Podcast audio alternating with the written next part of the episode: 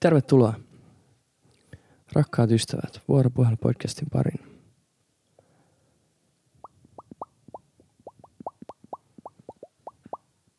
Mä oon pro, procrastineitanut nyt tämän jakson äänittämistä ähm, kaksi päivää ainakin. Ja tänään mä oon niin aktiivisesti procrastineitanut sitä joku kuusi tuntia. Kello tulee kohta seitsemän. Mä oon koko päivän ollut sitä, että kohta mä aloitan, kohta mä aloitan, kohta mä aloitan. Ja mä en tiedä miksi. Ehkä mua kuumottaa se, että mulla on ekaa kertaa mun podcastissa joku tietty aihe. Kun tähän mennessä on ollut tämmöistä ajatuksen virtaa ja juoksua ja höpöttelyä. Mutta omaan tapaan niin mä en ole mitään suunnitellut.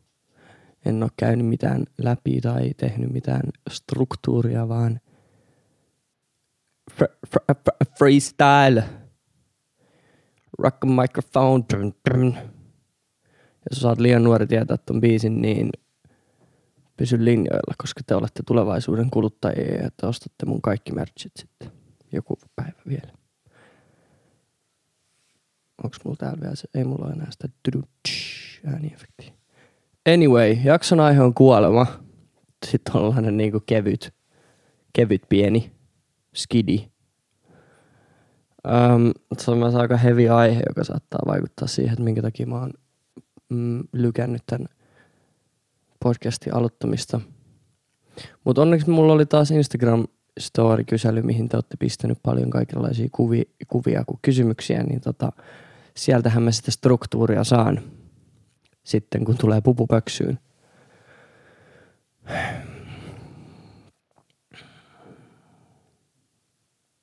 Musta tuntuu, että mun ensimmäiset muistikuvat kuolemasta on, kun mä oon ollut ihan, ihan, niin kuin, ihan, ihan, ihan pieni ja nukkunut, kuitenkin nukkunut jo omassa niin kuin, sängyssä omassa huoneessani. Niin mä muistan, että mä halusin jättää aina öö, mun oman huoneen oven auki, että sieltä näkyy käytävä valo, koska kuolema oli liian ahdistava ajatus. Mä pelkäsin kuolemaa. Tai mä en edes välttämättä pelännyt kuolemaa. Jengi aina kysyy, että pelkääkö kuolemaa. Niin en mä välttämättä kuolemaa pelkää, koska sit kun mä kuolen, niin vittuuks mä sille enää mitään voi. Ei siinä sille ole mitään pelottavaa, mutta se on aina tuntunut tosi semmoiselta ahdistavalta ja epä, epäreilulta ajatukselta. Mä oon kasvanut ateistiperheessä.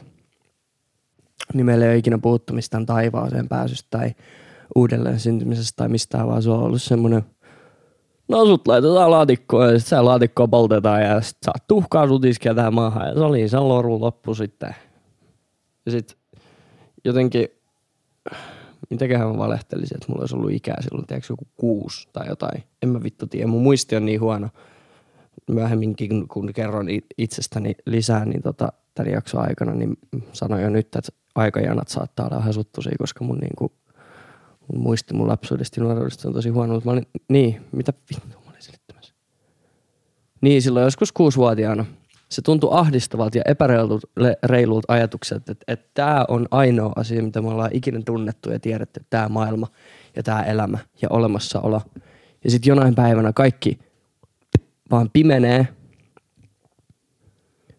ja loputtomasti, lopullisesti, loputtomasti ja ikuisesti on vaan ei mitään. Ja se tuntui niin ahdistavalta ajatukselta, että muistaa, että, mä tunsin sen niin kuin fyysisesti mun rinnas, kuin, niin kuin, kuin perseestä toi on. Ja sen takia mä halusin nukkua aina ovi auki. Ja mulla on edelleen toi sama fiilis, jos mut kysyy, että pelkääkö mä kuolemaan, niin en mä nyt sitten niin kuin, tapahtumaa pelkää sitä, kun mä kuolen pois. En mä, ei se ole niin kuin sinänsä pelottava. Mutta se tuntuu epäreilulta. Niin kuin se, että onko tämä nyt oikein, onko tämä nyt kaikki, mitä tässä maailmassa on, on tämä – Enkä mä välttämättä usko, että kaikki mitä tässä maailmassa on, on tämä, koska vuosien varrella mä oon jotenkin oppinut ajattelemaan sitä silleen, että fysiikassakin, onko se kemiaa vittu, niin jossain koulussa opetetaan tosi nuorena jo se, että, että energia ei kuole. Kaikki atomit ja kaikki on energiaa erilaisissa muodoissa. ja energia ei ikinä katoa maan päältä, se vaan muuttaa aina muotoa. Ja sitten jotenkin se, mä oon päätynyt siihen, ei tämäkään ole mikään valmiskella vielä, mutta pitkään pitkään mä oon ajatellut niin, että kun ihminen kuolee, niin se sun energia muuttuu vai joksikin muuksi. Vapautuu universumiin tai syntyy uudestaan universumissa jonain muuna tai mitä ikinä. Mutta kyllä se edelleen siltä tuntuu tosi ahdistavalta ajatukselta, että jonain päivänä kaikki mitä mä oon tähän mennessä tiennyt ja oppinut ja todeksi uskonut, niin vaan niin kuin lakkaa, mun tietoisuus lakkaa olemasta. Ja sit ei ole enää mitään. Mutta mä muistan noin ensimmäisiä keloja, mitä mulla on ollut kuolemasta tosi nuorena jo. Ähm, Sitten mun, mun mummi kuoli joskus, kun mä olin kanssa tosi nuori, alle kymmenen. Me ei oltu kauhean läheisiin, niin se ei silleen tuntunut kauheasti missään. Me ei oltu tavattu toisimme kuin ehkä kerran. Mutta sitten muutama vuosi myöhemmin mun tädin mies kuoli syöpää. Sen kanssa me oltiin tosi läheisiä. Sitten hetki sen jälkeen mun kaveri teki itsemurhan hirttämällä itsensä. Se oli 18, mä olin silloin 15 tai 16. Öö, ei kun sitä ennen mun isä kuoli. Joo. Silloin kun mä olin 13. Mun isä diagnosoitiin vatsasyöpään, kun mä uh, olin 13. Se oli kesä, tyylin kesäkuussa tuli diagnoosi. Vatsasyöpä, sillä oli hetken aikaa ollut oireet, sitten se kuvattiin ja sieltä löytyi kasvain. Ja sitten ne leikkasi sen kasvaimen ja jouluna mä muistan, uh, meidän faija oli niinku leikattu, sillä oli iso semmoinen leikkaushaava tai niinku leikkausarpi, mikä oli semmoisilla niiteillä kiinni vatsassa ja mä sain iPhonein joululahjaksi, me ei ikinä saatu mitään noin kalliit lahjoja, mutta musta tuntuu, että koska Fajalla oli syöpä, niin lapset sai vähän kivempiä lahjoja sit sinä jouluna. Mä sain mun ensimmäisen iPhone. Mun tyyli edelleen, kun rullaa mun kamerarulla ylös asti, niin, niin kuin ensimmäinen kuva on semmoinen, kun mun sisko avaa jotain pakettia ja meidän faija makaa öö, sohvalle. Se makasi koko joulu sohvalla, mutta se piti olla siis silleen, että, että kaikki kasvain on leikattu pois. Niin kuin se oli siinä, että sel, selvittiin säikähdyksellä. Iso leikkaus oli silti ja näin. Ja sitten joulun jälkeen joskus uuden vuoden aikaa se meni takas sairaalaan niin check upiin ja sitten sanottiin, että sitä löytyi lisää ja että se on levinnyt niin kuin joka paikkaan. Ja helmikuun 11. päivä Faija kuoli saattohoitoon. Saattohoito on siis tämmöinen paikka, mihin laitetaan ihmiset sitten kun ne on sairaalassa jonkun aikaa ja sitten tulee se piste, että ää, se sairaus on niin kuin, että sitä ei hoideta enää. Että ei ole mitään tehtävissä, että sitten hoidetaan vaan niin kuin kipuja ja silleen, että olisi mahdollisimman mukava poislähtö, niin se, se on saattohoito. Eli kesäkuussa se diagnosoitiin ja helmikuussa hän sitten kuoli. Eli se oli aika semmoinen nopea. Ja sitten tosiaan kun mä olin 15 tai 16, niin mun kaveri hirtti itsensä uuden vuoden aattona yöllä. Öö, sitten tässä vaiheessa mä en muista, miten nämä niin kuin järjestykset tai vuosiluvut menee, mutta mun toinen mummi kuoli sitten mun toinen kaveri kuoli lääkkeiden yliannostukseen. Mun kummitati kuoli keuhkosyöpää. Öö, meidän perhetuttu teki itsemurhan, aikuinen mies, perheellinen mies. Öö, sitten mun pappa kuoli pari vuotta sitten. Mulla ei ole yhtäkään isovanhempaa hengissä. Siinä oli niinku varmaan siitä lähtien, kun meidän faija kuoli, kun mä olin 13, niin siihen asti, että mä olin joku 18 tai 19, niin ei ollut yhtäkään vuotta ilman, että niin kuin kukaan silleen läheinen ei olisi lähtenyt. Niin tota, kuolema on aika ollut, aina ollut aika lähellä silleen mun elämässä. Ja muovannut aika paljon sitä, että millainen musta on tullut. Isoimpana nyt varsinkin se, kun faija kuoli. Jotenkin niin niin kuin nuorena ja formatiivisessa vaiheessa 13-vuotias on kuitenkin 13-vuotias poika on semmoinen just teini-ikään astuva omaa paikkaansa maailmassa etsivä sillä pikkuhiljaa alkaa saamaan vähän vastuuta ja vapauttakin ja rupeaa ehkä katsoa siitä isästä silleen mallia, että miten ollaan niin kuin mukavassa mies. Ja, niin siihen vaiheeseen, kun Faija kuoli, niin se oli aika iso niin kuin, muovaava asia. Se jotenkin pakotti ehkä mut kasvamaan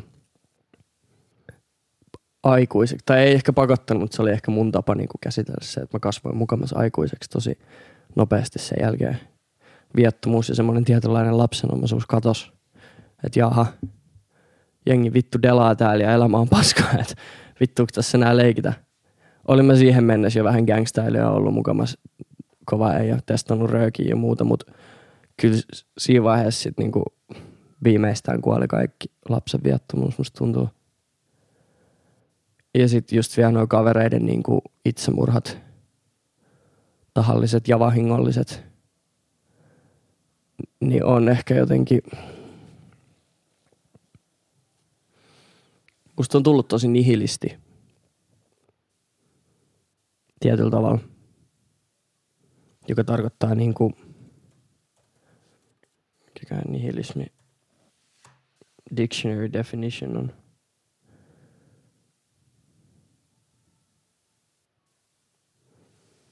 Nihilistia vallitsee mielettömyys ja yhdentekevyys. Millään ei ole merkitystä.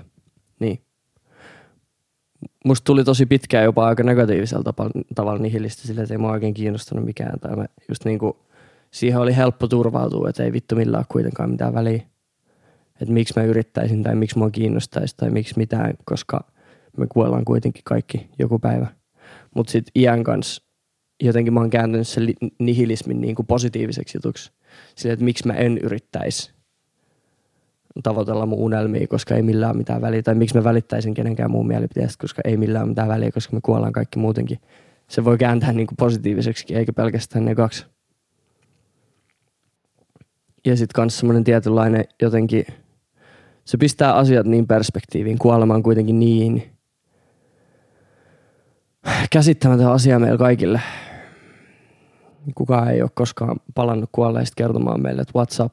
Niin jotenkin just se, että kun tämä maailma on kuitenkin ainoa asia, mitä me tiedetään ja mitä me pystytään me ihmiset käsittämään, niin sitten kun me puhutaan kuolemasta, niin ei me niinku, en mä usko, että se kenenkään päähän oikeasti mahtuu.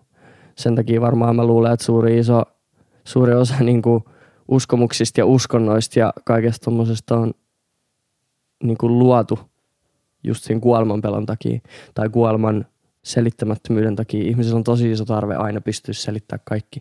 Mutta kuolema on yksi isoimmista asioista, mikä ihmisten elämässä vallitsee ja sitä ei pysty vittu mitenkään selittämään, kun kukaan ei tiedä. Me ollaan luotu vittu miljoonia eri tapoja selittää itsellemme, että mistä siinä on kyse. Niin sitten jotenkin kun joutuu kamppailemaan noin tuommoisen suuren ja käsittämättömän asiankaan niin pienestä asti, niin ehkä siitä on myös tullut semmoinen tietynlainen – ymmär, ymmärrys muita ihmisiä kohtaa siitä, että kaikki me täällä vaan kamppaillaan omia asioita kanssa. Että annetaan ihmisille tilaa kamppailla itsensä kanssa.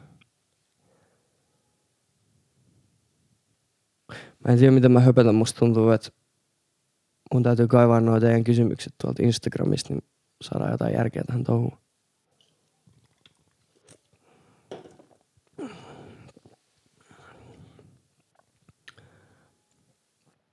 kahtottaa.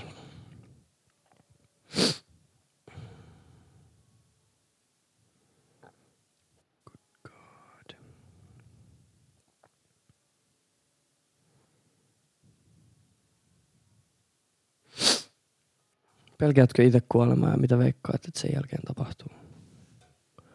Niin kuin tuli sanottua, sanottua, niin pelko on kyllä ehkä väärä sana, mutta kyllä se mua niin kuin ahdistaa ja mietityttää kovasti ja usein. Ei ehkä ihan niin paljon, ei ehkä niin kuin joka ilta nykyään niin kuin silloin nuorena poikana, mutta mä en tiedä, mitä kuoleman jälkeen tapahtuu. Kyllä mä haluaisin toivoa, että jotain, tai mä haluaisin uskoa, että jotain. Sillä jos sata prossaa uskoisi, että jotain, niin en mä tiedä, onko, olisiko siitä mitään haittaakaan. Mutta jotenkin mä en saa itteeni vielä sata prosenttia siihen uskomaan aina mä tarviin jonkun pienen selityksen kuitenkin kaikkeen, mutta ja mä haluan uskoa siihen, että energia ei ikinä kuole. Mä haluan uskoa siihen, että me palataan tähän universumiin jollain muulla tavalla kuin tässä muodossa, missä me nyt ollaan.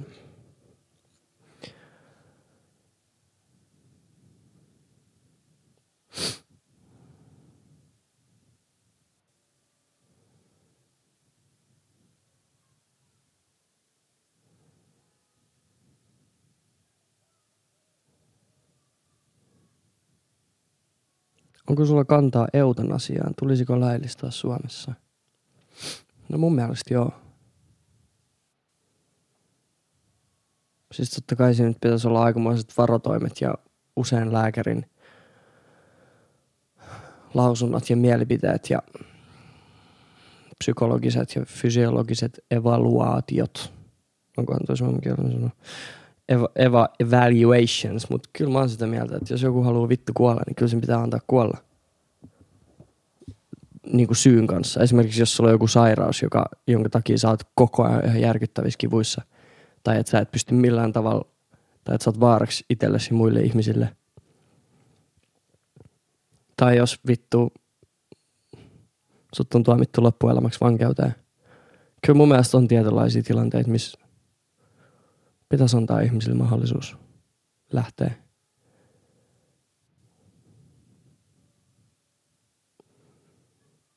Ehkä ihmiset tekisivät myös vähemmän itsemurhia, jos ne tietäisivät, että se olisi laillinen ja mahdollinen mahdollisuus. Koska sitten ne saattaisi miettiä sitä mahdollisuutta ja sitä, sen asian miettimisen ja tutkimisen kautta vaikka löytää itselleen hoitoa tai jotain muuta apua tai vertaistukea ja sitten parantuu niistä ongelmista, mitkä on, mitkä on johtanut ne semmoiseen ajatteluun, että pitää vittu lähteä.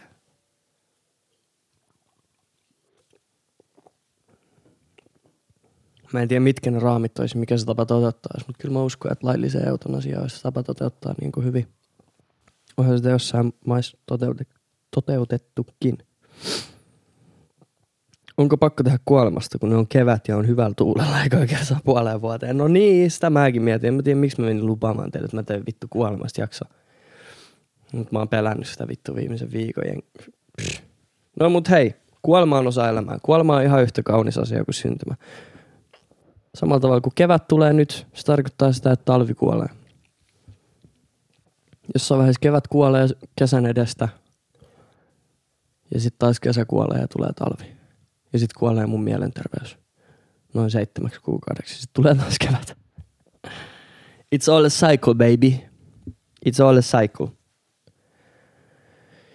Ootko kuunnellut Sannin uuden biisin Haukilahden rantaan saattaa hittaa? Mä oon kuullut sen tyyliin puoliksi jostain ja se kyllä hittaisi. Mun pitäisi kuunnella, saatan ehkä kuunnella mm. tämän jakson jälkeen. Miten päästään irti siitä faktasta, että saattaa kuolla mikä päivä vaan ja sen tietoisesta varmisesta?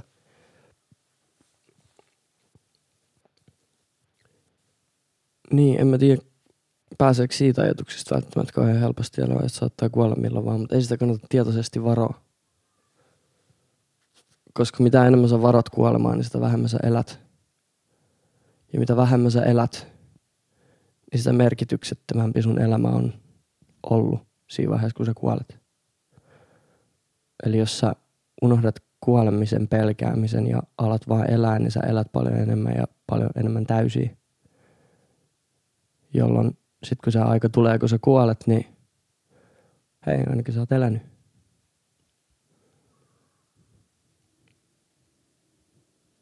Kuolema on välttämätön asia.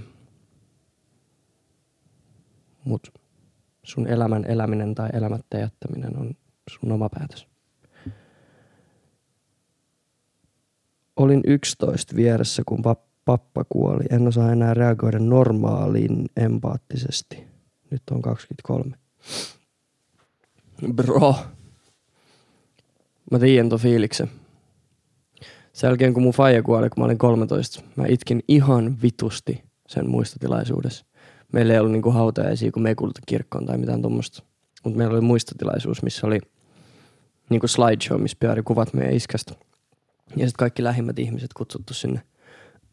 meidän mutsi kysyi meidän faijalta silloin, kun se oli sairaalassa tai saattohoidossa, että ketä sä haluat sun hautajaisia ja miten järjestetään ja miten järjestetään. Niin meidän faija sanoi vaan, että te päätätte, että te jätte tänne niitä niitä kekkerejä juhlistamaan. Me kutsuttiin vaan niin kuin lähimmät ihmiset. Ja mä itkin ihan helvetisti ja sen jälkeen mä en itkenyt. Kymmenen vuoteen, niin kuin mä oon tässäkin podcastissa aiemmin kertonut, että mä itkin vasta viime vaan ekaa kertaa kymmenen vuoteen. Ja mä olin esimerkiksi siis mun kaverin hautajaisissa. Ja mä en itkenyt siellä. Kyllä mä tunsin surua. Ja kyllä mun teki mieli itkeä, mutta mä en itkenyt. Ja sitten kun ei tuu semmoista reaktioa kuin muilla, että fyysisesti itkee, niin sitten sit mä rupesin niin kuin myös kyseenalaistaa sitä, että tunneks mä edes surua. Mulla oli tosi monta vuotta silleen, että mä kyseenalaistin tosi paljon mun omia tunteita ja just mun omaa empatiaa ja mun kykyä tuntea mun omia tunteita tai tuntea muiden ihmisten tunteita. Mä muistan, kun mä menin terapiaan, niin mä sanoin sille mun terapeutille, että musta tuntuu, että mä saatan olla psykopaatti. Ja musta oikeasti niin oli monta vuotta tuntunut, tuntunut siltä. Ja se oli ensimmäinen kerta ja ensimmäinen ihminen, jolla mä myönsin ääneen sen, että musta tuntuu, että mä saatan olla psykopaatti. Mä olin käynyt siellä jonkun aikaa sen jälkeen, tai sitä ennen, ja se sanoi, että, että, että en mä nyt tietenkään nyt sata varmaksi voisi sanoa, mutta hän oli siis muun muassa tehnyt tutkimusta psykopaateista, haastatellut, olisiko ollut kymmeniä vai satoja psykopaatteja ja tehnyt niin joku tutkielma sattumalta. Ja sitten sanoi, että se verran, mitä mä oon tässä sunkaan jutellut, niin mä voin sanoa, että sä et aika varmasti ole psykopaatti. Mutta mulla oli tuo sama ongelma, mutta mun oli vaikea tuntea empatiaa. Ja vaikea tuntea omia tunteita. Ja on ehkä edelleen. Musta tuntuu, että mun tunteet ei oo hyvässä eikä huonossa välttämättä. Niin, se skaala ei ole niin laaja. Mä oon aika siinä niin kuin keskellä. Ja ne vaihtelee kyllä. Mä käyn siellä positiivisen, mä käyn siellä negatiivisessa. Mutta mut hyvät asiat ei tunnu niin hyvältä ja huonot asiat ei tunnu niin huonolta. mä, musta tuntuu, että se on vain jotain tunnelukkoja, mitä on silloin 13-vuotiaasta asti niin kuin on, on vaan mennyt semmoiseen survival modeen. Ei 13-vuotias ihminen osaa käsitellä tämmöisiä asioita oikein. Ja vaikka mulla oli oli äiti ja oli perheenjäseniä ja muut, kenen kanssa niitä puhuttiin ja käsiteltiin, niin jotenkin musta tuntuu, että mä menin silti lukkoon. Ja mä oon nyt vasta viimeisten vuo- parin vuoden aikana alkanut niin kuin oikeasti tiedostaa ja availee niitä lukkoja. Niin kuin mä oon itkenyt viime vuonna ja muuta. Mutta mä tunnistan ton kyllä, kun sä sanot, että sä et, mitä tässä lukee, en osaa enää reagoida normaalin empaattisesti – Mä tunnistan ton kyllä. Mutta sitten toisaalta siitä on tosi monessa asiassa ja tilanteessa myös hyötyy. Että osaa olla semmoinen rauhallinen ja järkevä. Että ei se, ei se pelkästään ole negatiivinen asia. Ja sitten näissä asioissa mä aina kanssa mietin, että ehkä musta olisi tullut tämmöinen anyway, kun en mä voi tietää. Sustakin olisi voinut tulla epänormaalin, empaattinen anyway, vaikka sä et olisi nähnyt vierestä, kun sun pappa kuolee. Eihän sitä tiedä.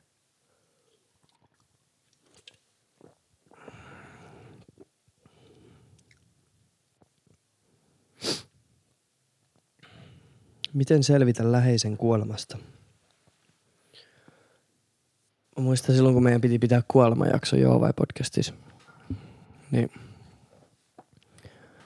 Mä en muista, mikä se tilanne on ollut, mutta muistan, että silloin joku ilta mä kirjoitin mun puhelimen muistio semmoisen pitkän tekstin siitä, että millaista on, kun läheinen kuolee. Tai että mitä, just toi, että miten siitä selvitä ja mä kaivoin sen täältä. Mä löysin sen mun muistiosta vähän aikaa sitten. Se on kirjoitettu.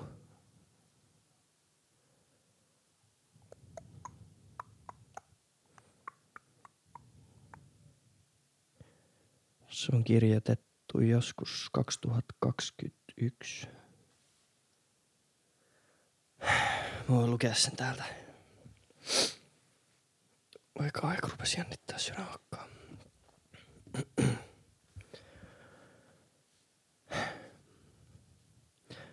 Mä en usko, että vanhemman tai kenen vaan läheisen kuolemasta pääsee ikinä yli. Ei se ole asia, jonka voi käsitellä loppuun asti ja ultimaattisesti hyväksyä, vaan sen kanssa oppii elämään. Se alkaa siitä, että sä et edes ymmärrä tai osaa käsittää, mitä just on tapahtunut.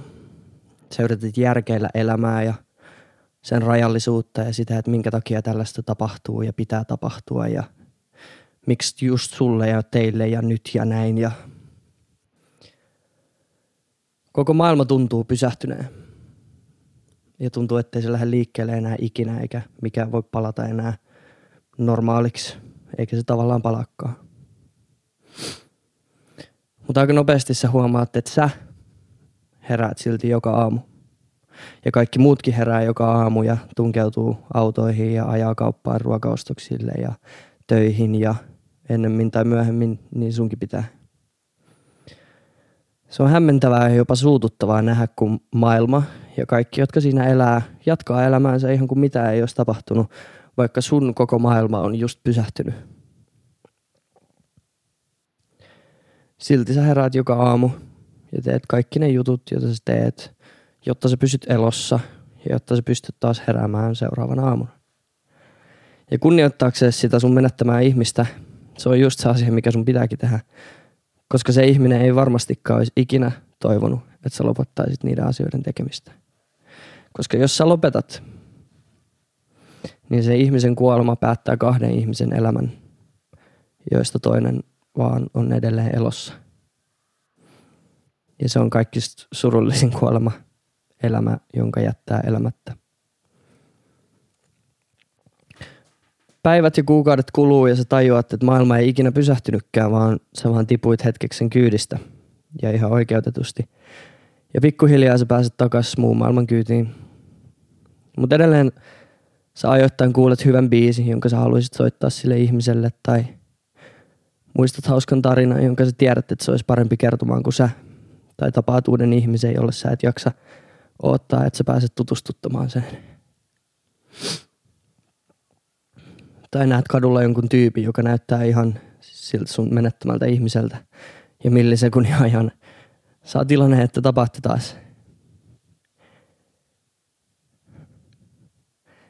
Ja sit sä muistat, muistat, että et sä enää ikinä tapaa sitä tai että se ei tule istumaan ylpeänä sun häissä tai sun valmistujaisissa tai sun uuden asunnon sohvalla pohtimassa sitä, mitä aika kuluukaan niin nopeasti. Ja joka kerta sun maailma pysähtyy taas hetkeksi. Välillä se tuntuu siltä, että sä tipahdat taas maailman kelkasta ja välillä siltä, että sä nouset leijumaan maailman yläpuolella ja joka kerta ne harppaukset tuntuu yhtä raskailta, mutta sä pääset, kun pääset, pääsetkin takas vauhtiin ja hyppäämään takas maailman kytiin. Aika kuluu nopeasti ja niitä hetkiä tulee paljon, eikä niihin ikinä totu, eikä niistä ikinä pääse yli. Mutta toisaalta yli kymmenen vuoden jälkeen mä voin sanoa, että ei niistä halukkaan päästä yli.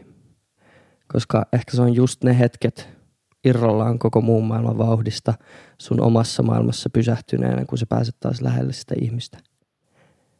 Välillä surun ja välillä onnen maalaamana.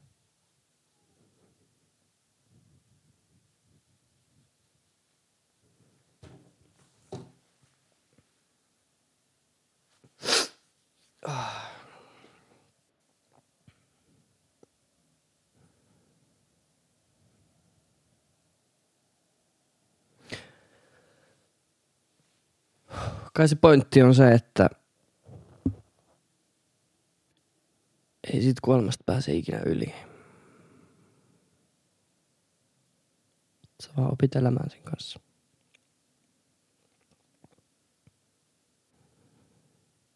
Ja just niin kuin mä aiemmin sanoin siitä kuoleman pelkäämisestä ja siitä, että ei uskalla elää, koska milloin vaan saattaa kuolla, niin ihan samalla tavalla jokainen päättynyt elämä voi olla sulle vaan muistutus siitä, että sunkin pitää elää. Tai että sun pitää elää. Koska ne muut ei ole saanut enää mahdollisuutta elää.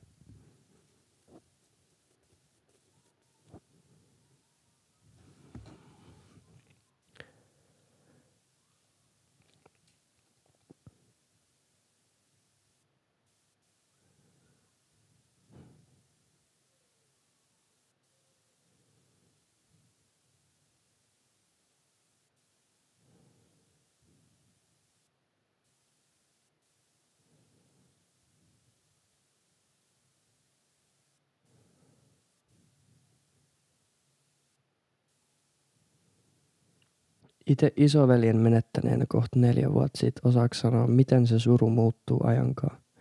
Tosi moni aina sanoo, että aika auttaa, mutta mulla on pysynyt samat fiilikset neljä vuotta. Neljä vuottakin on verrattain, tai silleen tietyllä tavalla lyhyt aika.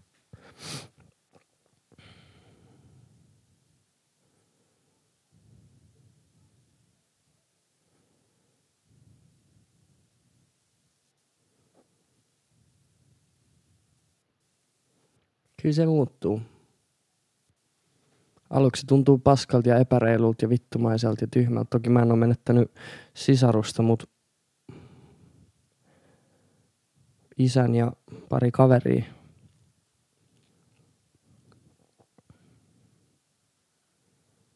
Kai sen kanssa sit jossain vaiheessa vaan oppii elämää. Ja sitten jossain vaiheessa edelleen se suru ja vitutus iskeytyy takaisin ja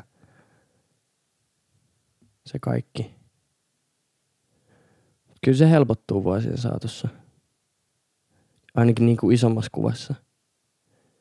Ei ne pohjat sieltä ehkä ikinä katoa. Ne niin kuin paskimmat fiilikset. Mutta kyllä se iso kuva helpottuu.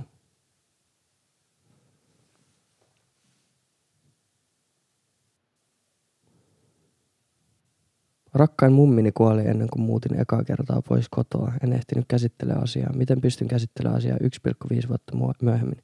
Miten ees aloitan? Siis musta tuntuu, että mä käsittelin mun faijan kuolemaa tietyllä tavalla vasta viime, siis totta kai mä oon käsitellyt sitä muutenkin, mutta viime vuonna, silloin kun mä itkin. Jotenkin ne ekat vuodet meni just siihen, että piti olla vaan kova ja vahva ja tiedäks, pärjätä niin sitten ne tunteet sulki pois ja sitten sitä käsitteli silleen tietyin tavoin seuraavat vuodet. Ja sitten jossain vaiheessa tuli semmoinen, että siitä nyt on jo niin kauan aikaa, että kyllä mun olisi jo pitänyt olla se käsitellyt. Mutta sitten viime vuonna, kun mä ekaa kertaa itkin ja niin kuin henkilökohtaisesti purkauduin sen asian kanssa, niin mä jotenkin samaan aikaan hyväksyin itselleni, että ei mun tarvii olla mitenkään käsitellyt se valmiiksi se asia. Ei sen tarvii olla mitenkään käsitelty. Ja se jotenkin antoi mulle, sit, niin mä annoin itselleni luvan käsitellä sitä asiaa ja käsitellä sitä kaikkea surua ja vitutusta ja epäreiluuden tunnetta. Niin kyllä puolentoista vuoden jälkeenkin voi sitä käsitellä. Mä en, mä en, mulla ei ole oikein vinkkejä miten muuten kuin se, miten mulla se laukes oli, ne, jotka on kuunnellut sen itkin ekaa kertaa kymmenen vuotta jakson, niin tietää, mutta se, että meillä oli kun tuli kymmenen vuotta siitä, kun meidän faija oli kuollut, niin meillä oli semmoinen muisteluilta kotona mun perheen kanssa.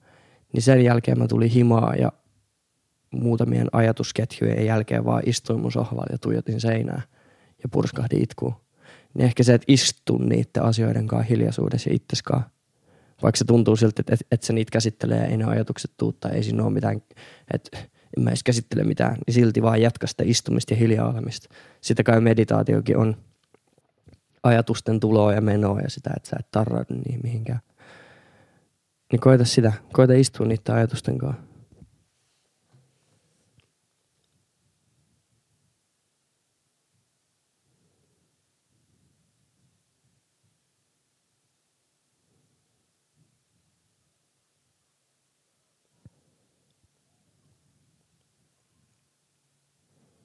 Mitä tehdä, kun äiti vaan koko ajan sanoo, että kyllä se mullakin elämä loppuu. ja meidän mutsi heittää samanlaista läppää. Se, joo, sit kun mä kuolen ja sit mm, kyllä mäkin taisi jossain vaiheessa. Mutta meidän perheessä on ehkä tullut just siitä kuolemantraumasta tai siitä, kun perheessä on ollut menetys, niin me heitetään läppää kyllä aika. Mä muistan, meillä oli aina vessan lattialla oli aina kusta niin kuin pöntön vieressä. Ja sitten meidän mutsi aina rakesi siitä että vittu te äijät, saatana, meitä oli mä, mun veli ja mun faija kolme äijät, vittu te äijät, kun seksitte ympäri lattioja. Ja sitten kun meidän faija kuoli, niin ei varmaan viikkoa edes mennyt, kun me istuttiin illallispöydässä. Mä sanoin, että ei ole muuten ollut kusta vessan lattialla viikkoa. ja kaikki repäs. uh.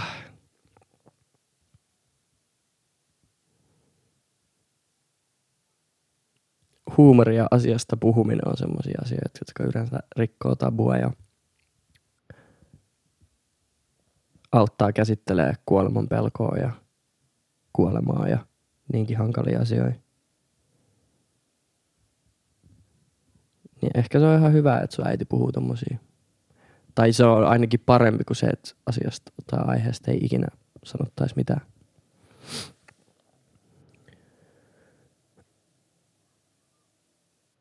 Millä tavalla haluaisit kuolla? Vittu, merkele. Ja luki, että älä vastaa vanhuuteen, too boring. En mä vanhuuteen haluiskaan kuolla. En mä haluaisi elää niin vanhaksi, että mä vaan vittu lahoon. Ei se olisi kiva. Niin se olisi kiva. En mä osaa mitään ikää antaa tässä vaiheessa, kun ei tiedä, että mihin asti mun elämä elinaikana lääketiede kehittyy. Mutta nykyään sille kyllä joku 85-vuotias voi olla vielä ihan, tiedätkö, silleen, että elämä on chilli, jos on pitänyt itsestään huolta, että et, et ei ole täysin lahannut. Sitten vaan, tiedätkö, nukkuessa nukkuu pois. Jos siihen on pakko värvää joku vittu sydänkohtaus liukasteeksi, niin kyllä mä nyt semmoisenkin voisin ottaa. Mutta silleen en mä nyt halua, tiedätkö, kuolluuteen, ku, kuolluuteen, vanhuuteen kuolla. Mä tiedän niitä ihmisiä, kun on mennyt pari vuotta parasta ennen päiväyksestä. Ja ne vaan vittu, ne vaan potkii. Ei se varmaan niille itsellekään kiva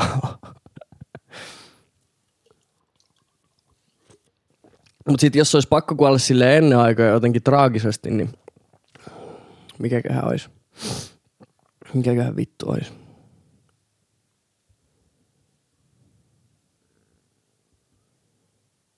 En mä halua vastaa menee liian darkiksi kaikki.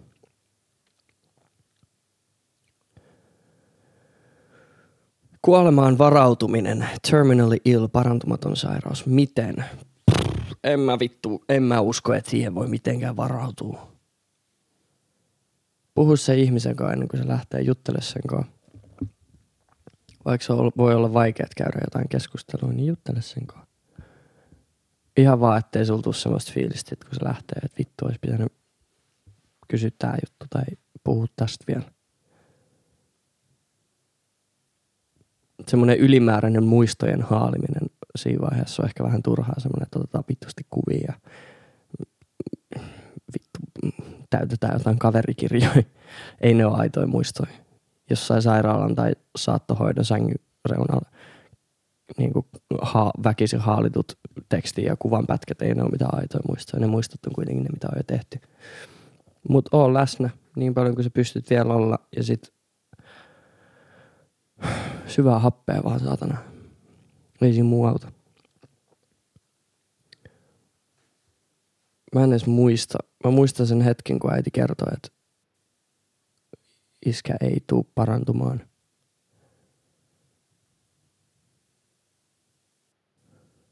Mutta en mä jotenkin edes osaa, en mä 13-vuotiaan osannut siihen mitenkään varautua. Mun äiti olisi ehkä parempi vastaa tähän.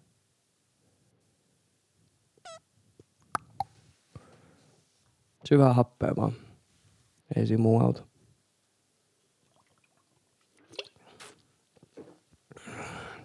Miten puhua frendeille perheenjäsenen kuolemasta ilman, että kuulostaa uhriutuvalta?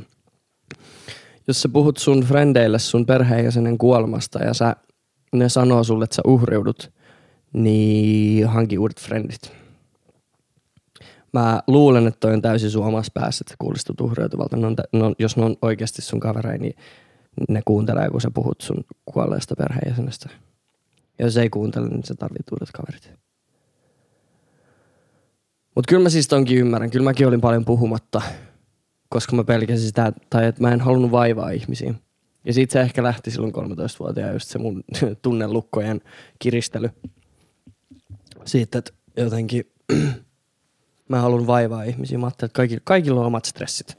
Kaikilla on omia ongelmia ja omia murheita ja muuta. Niin mitä vittua mä tuun siihen kertoa jostain mun kuolleesta vaijasta pilaamaan jengin tunnelmaa. Mut kyllä mulla oli silti niitä hyviä ystäviä, kenellä pystyi puhua. Ja perheenjäsenillä tietty. Mutta aina sä et halua, että ne on ne perheenjäsenet, kenellä sä puhut, tai ne ihmiset, kenen kanssa sä oot kokenut sen trauman, niin sä haluat puhua välillä jollekin ulkopuoliselle. Niin kyllä mulla oli niitä frendejä, kenen kanssa pystyi myös puhua. Se on vaan ehkä aika ja paikka on tärkein. Se, että sä sanoit, että hei, mun täytyisi nyt vähän avautua. Että välttämättä tiiäks, kahden hengen, kahdeksan hengen porukas jossain kotibileissä, kun jengi vetää keittoa, niin ihmiset ei ole välttämättä niin kaikkeesta vastaanottavaisimpia tuommoisilla asioilla. Mutta jos sulla on joku paras kaveri tai pari parasta kaveria ja sä te istutte keskenään, niin jos sä saat silleen, että, että vitsi, mulla on sellainen fiilis, että mulla olisi pakko nyt niin purkaa jollekin ihmiselle, että nyt on pakko puhua, niin kyllä mä uskon, että ne ymmärtää. Mä, mä ymmärrän kyllä, että se on vaikeaa välillä. Just miettii liikaa muiden ihmisten.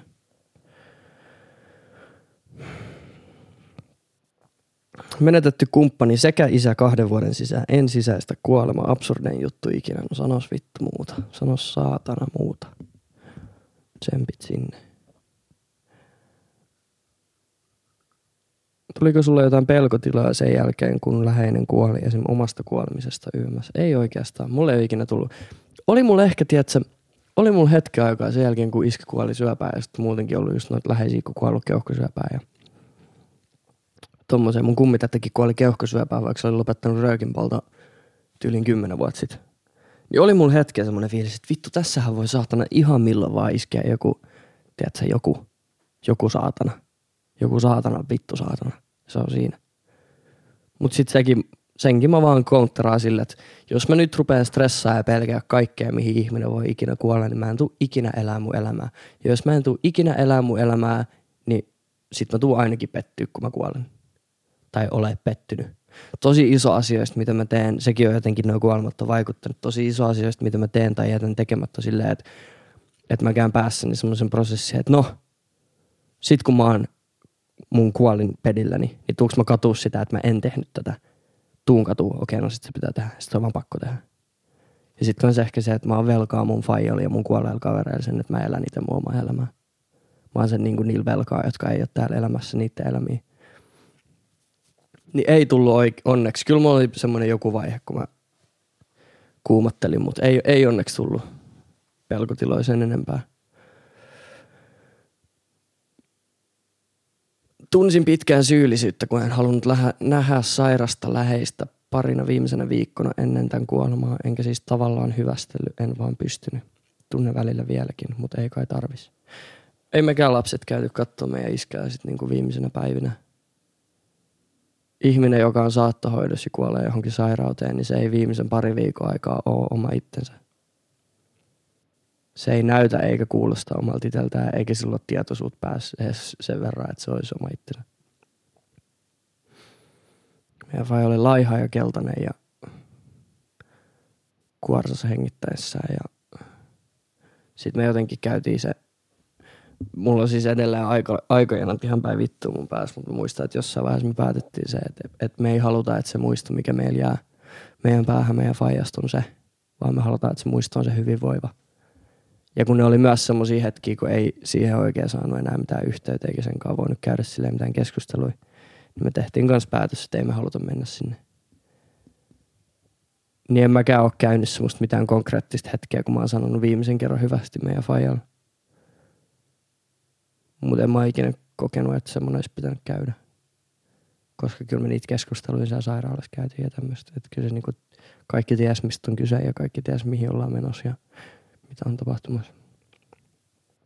Olen joskus kokenut huonoa omatuntoa sitten, että olisi pitänyt jotain enemmän, enkä mä tiedä mitä enemmän, käydä tai nähdä tai jutella tai mitä, mutta mä hoidin sen asian niin hyvin kuin 13-vuotias nuori mies voi hoitaa ja mä en voi itselleni olla, tai menneisyyden itselleni olla vihainen siitä.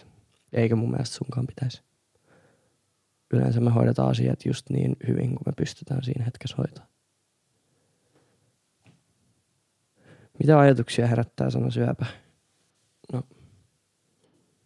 syöpä. Ei se ole ainakaan siis mun mikään triggerisana tai mitä, jos sä sitä ajattelet. Öö. No ei ihan kauheasti mitään ajatuksia.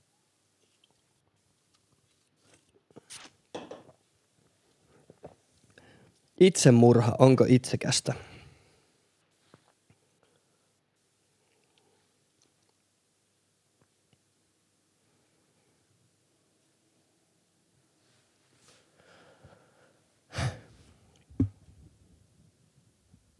No siis on. Mutta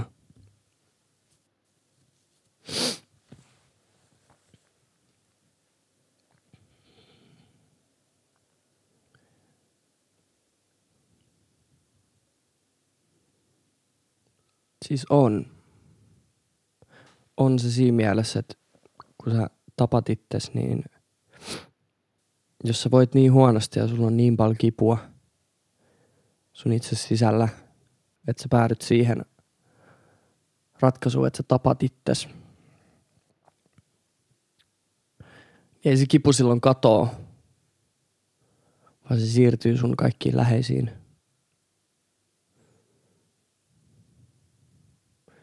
Sä et ehkä enää tunne sitä kipua, mutta sun vanhemmat ja sun kaverit ja sun tuttavat ja sun opettajat ja sun työkaverit ja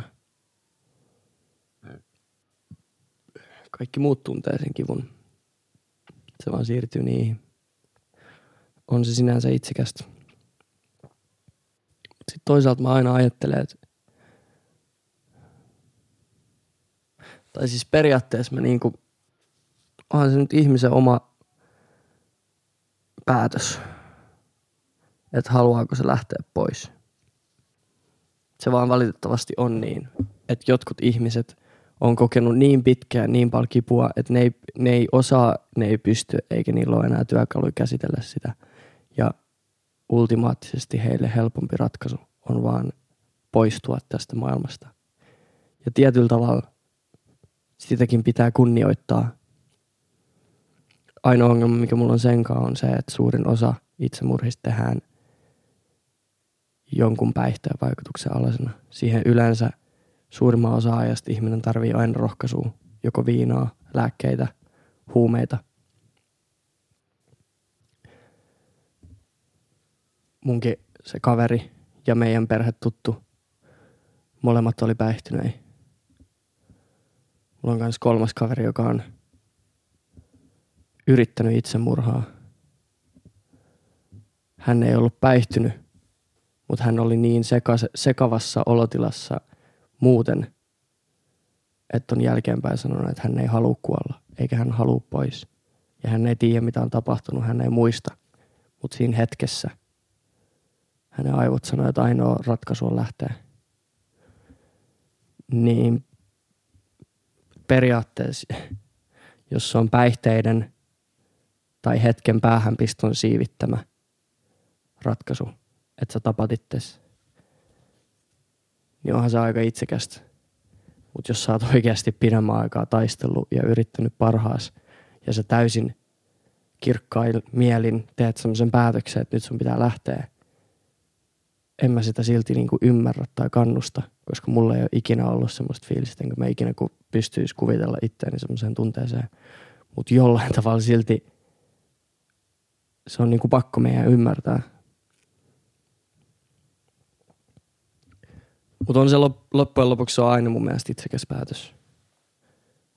Mutta en mä tiedä, voiko siitäkään niinku syyttää ketään, ketä on tappanut itsensä. Että vittu, sä oot itsekäs paska. Tai siis onko siitäkään mitään hyötyä, se ihminen on kuollut jo.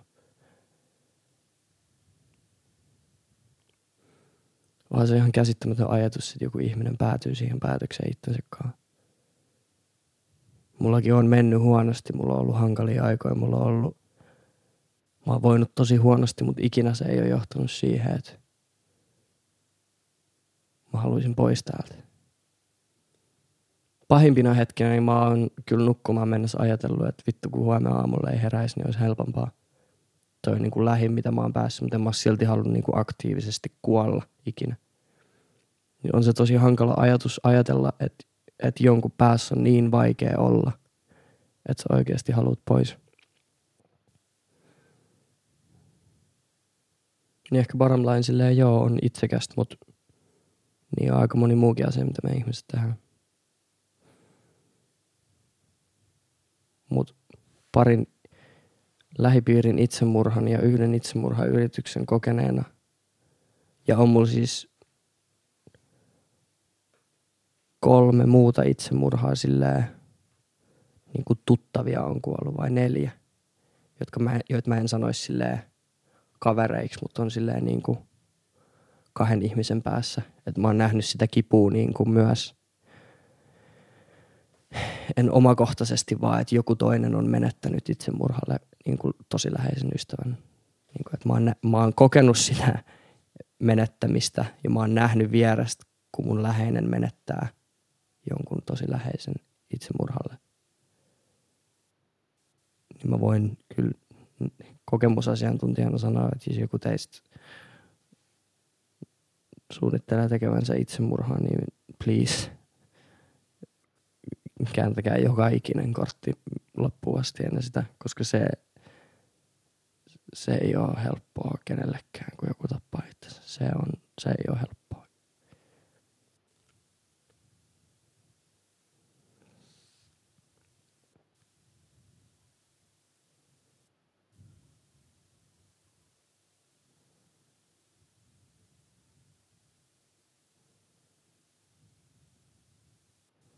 Onko sulla ollut jotain coping-mekanismia Fajen kuoleman suhteen? Bissa ja rööki vittu. en suosittele saatana kenellekään.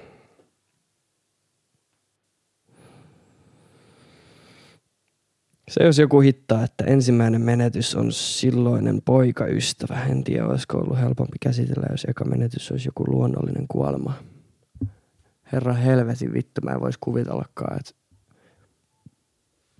menettäisi niin kuin nuorena jonkun tyttö- tai poikaystävän tai jonkun rakastava niin kuin tommosen kumppanin. Se on varmaan ajatus, joka tulee riivaamaan niin kuin loppuelämä. Että olisiko se ollut se elämän rakkaus.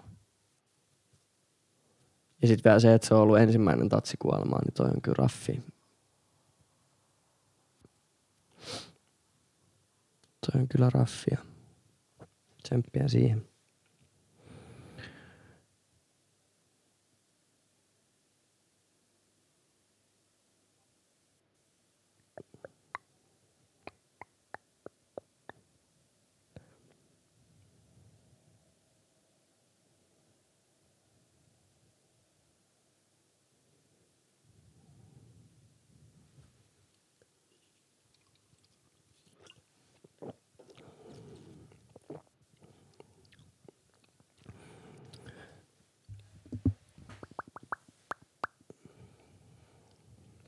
On ammattilaisia, ketkä osaa ottaa yhteyttä kuolleisiin, niin uskaltaisitko kokeilla? No uskaltaisin. Mä oon joskus miettinyt, että olisi hauska käydä jossain vitu, miksi niitä kutsutaan? Onko ne media, en mä tiedä. Mä en suoranaisesti välttämättä usko niihin, mutta olisi mielenkiintoista joskus käydä. Toki nyt olisi vielä hankalampi uskoa, kun mä oon vittu suoltanut internetin monta tuntia paskaa siitä, että miten mun läheiset on kuollut ja milloin ja mihin ja miksi, niin joku vitu oikein omistautunut kusettajahan voisi käydä ne kaikki läpi ja sitten kertoa mulle silleen, tunnen, että joku sinulle tärkeä isäsi, olisiko, joo, tunnen vahvan presenssin. Mutta joo, kyllä, kyllä semmoinen olisi mielenkiintoista testaa. Jos joku tuntee jotain hyviä medioita in the Helsinki metropolitan area, hit my line. Kumpi tuntuisi pahemmalta, kuolla ennen kaikkia läheisiä vai että kaikki läheiset kuolisi ensin? No varmaan se, että kaikki läheiset kuolee ensin. Eihän se nyt tunnu pahalta kuolla eikä. Et se mitään tunne. Delat vaan. Done deal. Easy money. Miltä suru tuntuu sun kehossa niin kuin fyysisesti? Teetkö jotain ison surun helpottamiseksi? Suru tuntuu mun kehossa tässä rinnan yläosassa ja kaulan ympärillä. Semmosena vähän puristavana tunteena. Ja sitten semmoinen, ehkä semmoinen painovoiman kasvu. Semmoinen, musta tuntuu, että mun keho painaa enemmän maahan päin. En mä oikeastaan tee mitään sen helpottamiseksi, koska suuren surun tunne on just semmoinen, mitä mä oon ehkä hakenut viimeiset kymmenen vuotta tosi paljon, mikä mulla on ollut vähän hukas. Nykyään kun se tulee, niin mä ehkä enemmän vaan koitan, koitan just mennä sitä kohti. Ja sitten se on yleensä, mikä sen niin kuin ajaa pois myös. Et kun mä tunnen sen surun, ja mä yritän oikein uppoutua siihen, niin sitten musta tuntuu, että se suru huomaa, että no nyt tää ei vittu koittaa tulla ja uppoutuu meitsi ja sitten se lähtee pois. Se on tosi semmoinen karkaava tunne. Hmm. Millainen sun reaktio oli silloin, kun isä kuoli? Öö, mä nukuin ja mun äiti tuli herättämään, mutta olisiko kello ollut joku kuusi aamulla. Se sanoi, että että et iskä on nyt nukkunut pois. Sitten mä sanoin, että okei. Sitten se oli, että haluatko tulla katsoa sitä niin kuin ruumista. Sitten mä sanoin, että en. Se äiti oli, että okei, hyvä. Tai siis jatka vaan uni. Sitten mä olin, yeah. Ja sitten mä jatkoin uni. That's it. Se oli ollut jo tiedossa jonkun aikaa, että se tulee menehtyä. Ja ehkä siinä vaiheessa, kun se kuoli, niin se oli enemmän helpotus kuin suru, se tunne. Koska sen tiesi, että se, on, se tulee tapahtuu. Ja tuntuu, että pitkään koko kehossa oli vaan semmoinen jännite ja semmoinen, semmoinen, uh, sun, että sä tiedät, että jotain paskaa tulee tapahtumaan, mutta se ei ole ihan vielä tapahtunut, mutta se tulee tapahtumaan, mutta se ei ole ihan vielä tapahtunut ja vittu tulee ihan joko tapahtuu. Ja sitten kun tiedät, että no nyt se tapahtuu, niin sit se oli enemmän vaan semmoinen, oh, okei, okay, nyt mä voin niin kuin aloittaa tämän suruprosessin. Ja varsinkin niin kuin mä aiemmin sanoin, että kun ei meidän faija ollut oma itsensä monen päivää, kun se sairaus vie ihmisestä kaiken. Niin silleen sen oli jotenkin hyväksynyt aja, aja, tai niin kuin hyvästellyt ajatuksen tasolla jo aiemmin. Nyt tuli tosta muuten mieleen, että se on myös toinen jännä tunne, kun ihminen kuolee – mikä mä unohdin kirjoittaa tuohon tekstiin täysin, minkä voisi sisällyttää siihen, siihen, minkä mä luin aiemmin. On se fiilis siitä, kun, kun sulla on semmoinen syvällinen tunne siitä, että kaikki ei ole hyvin, kun joku on kuollut. Kun sulla on semmoinen jättimäinen suru ja huono tunne, huono olo ja huono tunne sun elämässä. Ja sitten kun aikaa kuluu, niin sä pikkuhiljaa välillä unohdat sen, että kaikki ei ole hyvin. Ja sit sun saattaa olla vaikka kivaa sun kavereitten kanssa ja sä naurat vedet silmissä ja kippurassa ja sä oot silleen, että ai vitsi, ai vitsi, kun kaikki on niin kivasti ja sit sun aivot muistuttaa, että hei, ei kaikki ole kivasti. Se ihminen ei palaa ikinä. Tota kesti meidän vajan kuoleman jälkeen varmaan vuosi sillä, että mulla tuli joka kerta, kun mulla oli kaikki hyvin tai mulla oli kivaa, niin huono omatunto on ehkä väärä sana. Ei mulla tullut huonoa omatuntoa siitä, että mulla on kaikki kivasti, mutta mun aivot joka kerta, kun mulla oli mukamassa kaikki hyvin, niin mun aivot muistutti mua siitä, että ei kaikki ole hyvin. Ei välttämättä tule ikinä olemaan. Mutta mä voin kertoa, että kyllä kaikki tulee olemaan hyvin. Tai se eikä kaikki. Eikä varmaan elämässä ikinä kaikki ole hyvin. Mutta kaikki tulee olemaan kyllä ihan tarpeeksi hyvin. Mutta ihmisille, jotka käy tällä hetkellä jotain surua läpi, niin muistakaa, että se on ihan normaali, että hyvien tunteiden tunteminen ja niin kuin iloitseminen ja onnellisuus voi olla aluksi vähän hankalaa just sen takia, että susta tuntuu, että sulla ei ole oikeutta siihen tai että, että se ei ole oikeeta. Et koska elämässä on myös sitä paskaa, niin ei voi olla tätä hyvää. Mutta kun se on just se, jengi on kolikon kaksi kääntöpuolta. Ilman sitä synkkyyttä ja paskaa ja pimeyttä ja kuolemaa ei voi olla kaikkea sitä iloa ja onnea ja hyvyyttä ja elämää.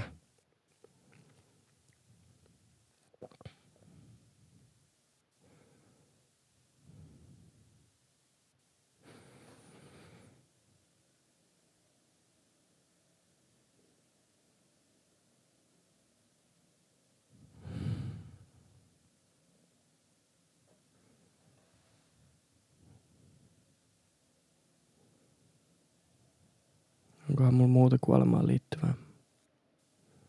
Itsemurhasta on puhuttu ja läheisten kuolemasta ja kuoleman pelosta. Ne nyt oli ne toivotuimmat kysymykset ja ihmettelyt. Voidaan tehdä kakkos, part kakkonen, jos jollain on semmoinen olo, että mulla on ainakin semmoinen olo, että en mä käynyt vittu mitään läpi tässä jaksossa. Että oli ihan tämmöistä hölynpölypölöttelyä toisaalta mä oikein muista, mitä mä oon hölynpölypölötellytkään. Mutta jos jollain on semmoinen fiilis, että tämä ei ollut tarpeeksi tästä aiheesta, niin voidaan tehdä kakkosjakso. Yllättävän hyvin tämä meni. Musta pelo, mua pelotti, että mä tuun jossain vaiheessa tulee niin iso pala kurkku, ettei pysty puhumaan. Mutta mun frendi esimerkiksi sanoi, että sit kun sä teet jakson kuolemasta, niin mä en aio kuunnella sitä. Mä en halua pilata mun päivää ja kuolema on niin ahdistavaa ja paskaa aiheet. Ja mä ymmärrän sen. Tuolla Antti, mikä vittu se jätken nimi on, Antti Holmalla on se, se alkuperäinen podcasti Auta Antti, niin siinä oli joku jakso, missä puhutaan kuolemasta ja sitten siinä oli hänen paranta, parantumatonta syöpää sairastava kaveri piti jonkun monologin. Mä oon kuunnellut Auta Antin kolme kertaa, mutta se on ainoa jakso, jonka mä oon kuunnellut vain kerran koska mä en ole pystynyt kuuntelemaan sitä enempää. Ja mä ymmärrän, nämä on isoja hankalia aiheita. Musta tuntuu, että moni teistäkin on joutunut kuuntelemaan tämän jakson monessa eri erässä, jos teistä on kukaan edes näin pitkälle selvinnyt. Mutta kyllä on sellaisia asioita, mitä mun mielestä on hyvä välillä pohtia, mistä on hyvä puhua. Musta tuntuu vahvasti, että semmoisetkin ihmiset, jotka sanoo, että en mä pelkää kuolemaa yhtään ja mua ei haittaa yhtään. Ja nekin on jopa ihmisiä, jotka ei välttämättä, jotka on vaan sysännyt koko aiheet poispäin aivoistaan. Tai sitten meitä on vaan eri lähtöjä. Kyllä mulla on yksi semmoinen kaveri, joka on tosi pitkään jo väittänyt kiven kovaa, että ei hän haittaisi kuolla nyt. Tai niinku, että eihän niinku, ei ole, sille, ei ole, ei ole itse tuhannen, mutta ei sille oikeastaan niinku väliä.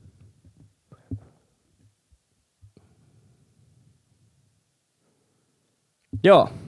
Hyvää pääsiäistä vaan vittu kaikille. Eikö pääsiäinen ole muuten, sehän on Jesse Kristiani ylösnousemus. Eikö se? Pääsiäinen. Jeesuksen ylösnousemus. No niin, Jesus Christ. Onneksi olkoon. Sattupa somasti. Puhutaan kuolemasta ja Jeesus syntyi tänään vittu, ei kun nousi, nousi tota. Pääsiäinen on kristuuskon vanhi ja tärkein juhla, jota alettiin viettää sataluvulla. Sataluvulla. Alright. Pääsiäistä edeltää kirkossa hiljainen viikko, jonka sisältö on Kristuksen kärsimyskertomuksessa. Hiljainen, viikento, hui, hui, hiljainen viikko huipentuu pitkään perjantaihin Jeesuksen ristiinnaulitsemisen päivään. Itse pääsiäinen alkaa sunnuntaina, jolloin juhlitaan Jeesuksen ylösnousemista ja alkaa pääsiäisviikko, jonka toisena päivänä on maanantai, toisena pääsiäispäivänä muistetaan ylösnousemuksen Jeesuksen. Joo. Eli se, mitä se Suomessa tarkoittaa, on se, että perjantai ja maanantai on vapaa päivä, joka tarkoittaa sitä, että torstai, perjantai, lauantai ja sunnuntai voi juoda kolmoskaljaa. Ja tota, maanantaina on sitten ihan hirveä darra. Mä kelasin olla tämän viikonloppu selvinpäin, koska me join alkoholia taas viime viikonloppuna parin viikon tauon jälkeen. Ja mä oon ollut niin saatanan masentunut tämän viikon, että ei niinku mitään rajaa. Mä oon vaan nukkunut ja mä oon sängyssä. Koittanut käydä toimistolla, mutta mä en saanut sielläkään mitään aikaiseksi. Mä en niin kuin, näin paska fiilis ei ole ollut pitkään pitkään aikaa. Mä en tiedä mitä tapahtui. Mutta oli hauska viikonloppu. Siis viime viikonloppu. Sen on kyllä tuntenut sitten. Eipä siinä. Hyvää pääsiäistä kaikille ja öö, kuolemaa kohti. Ensi viikkoa.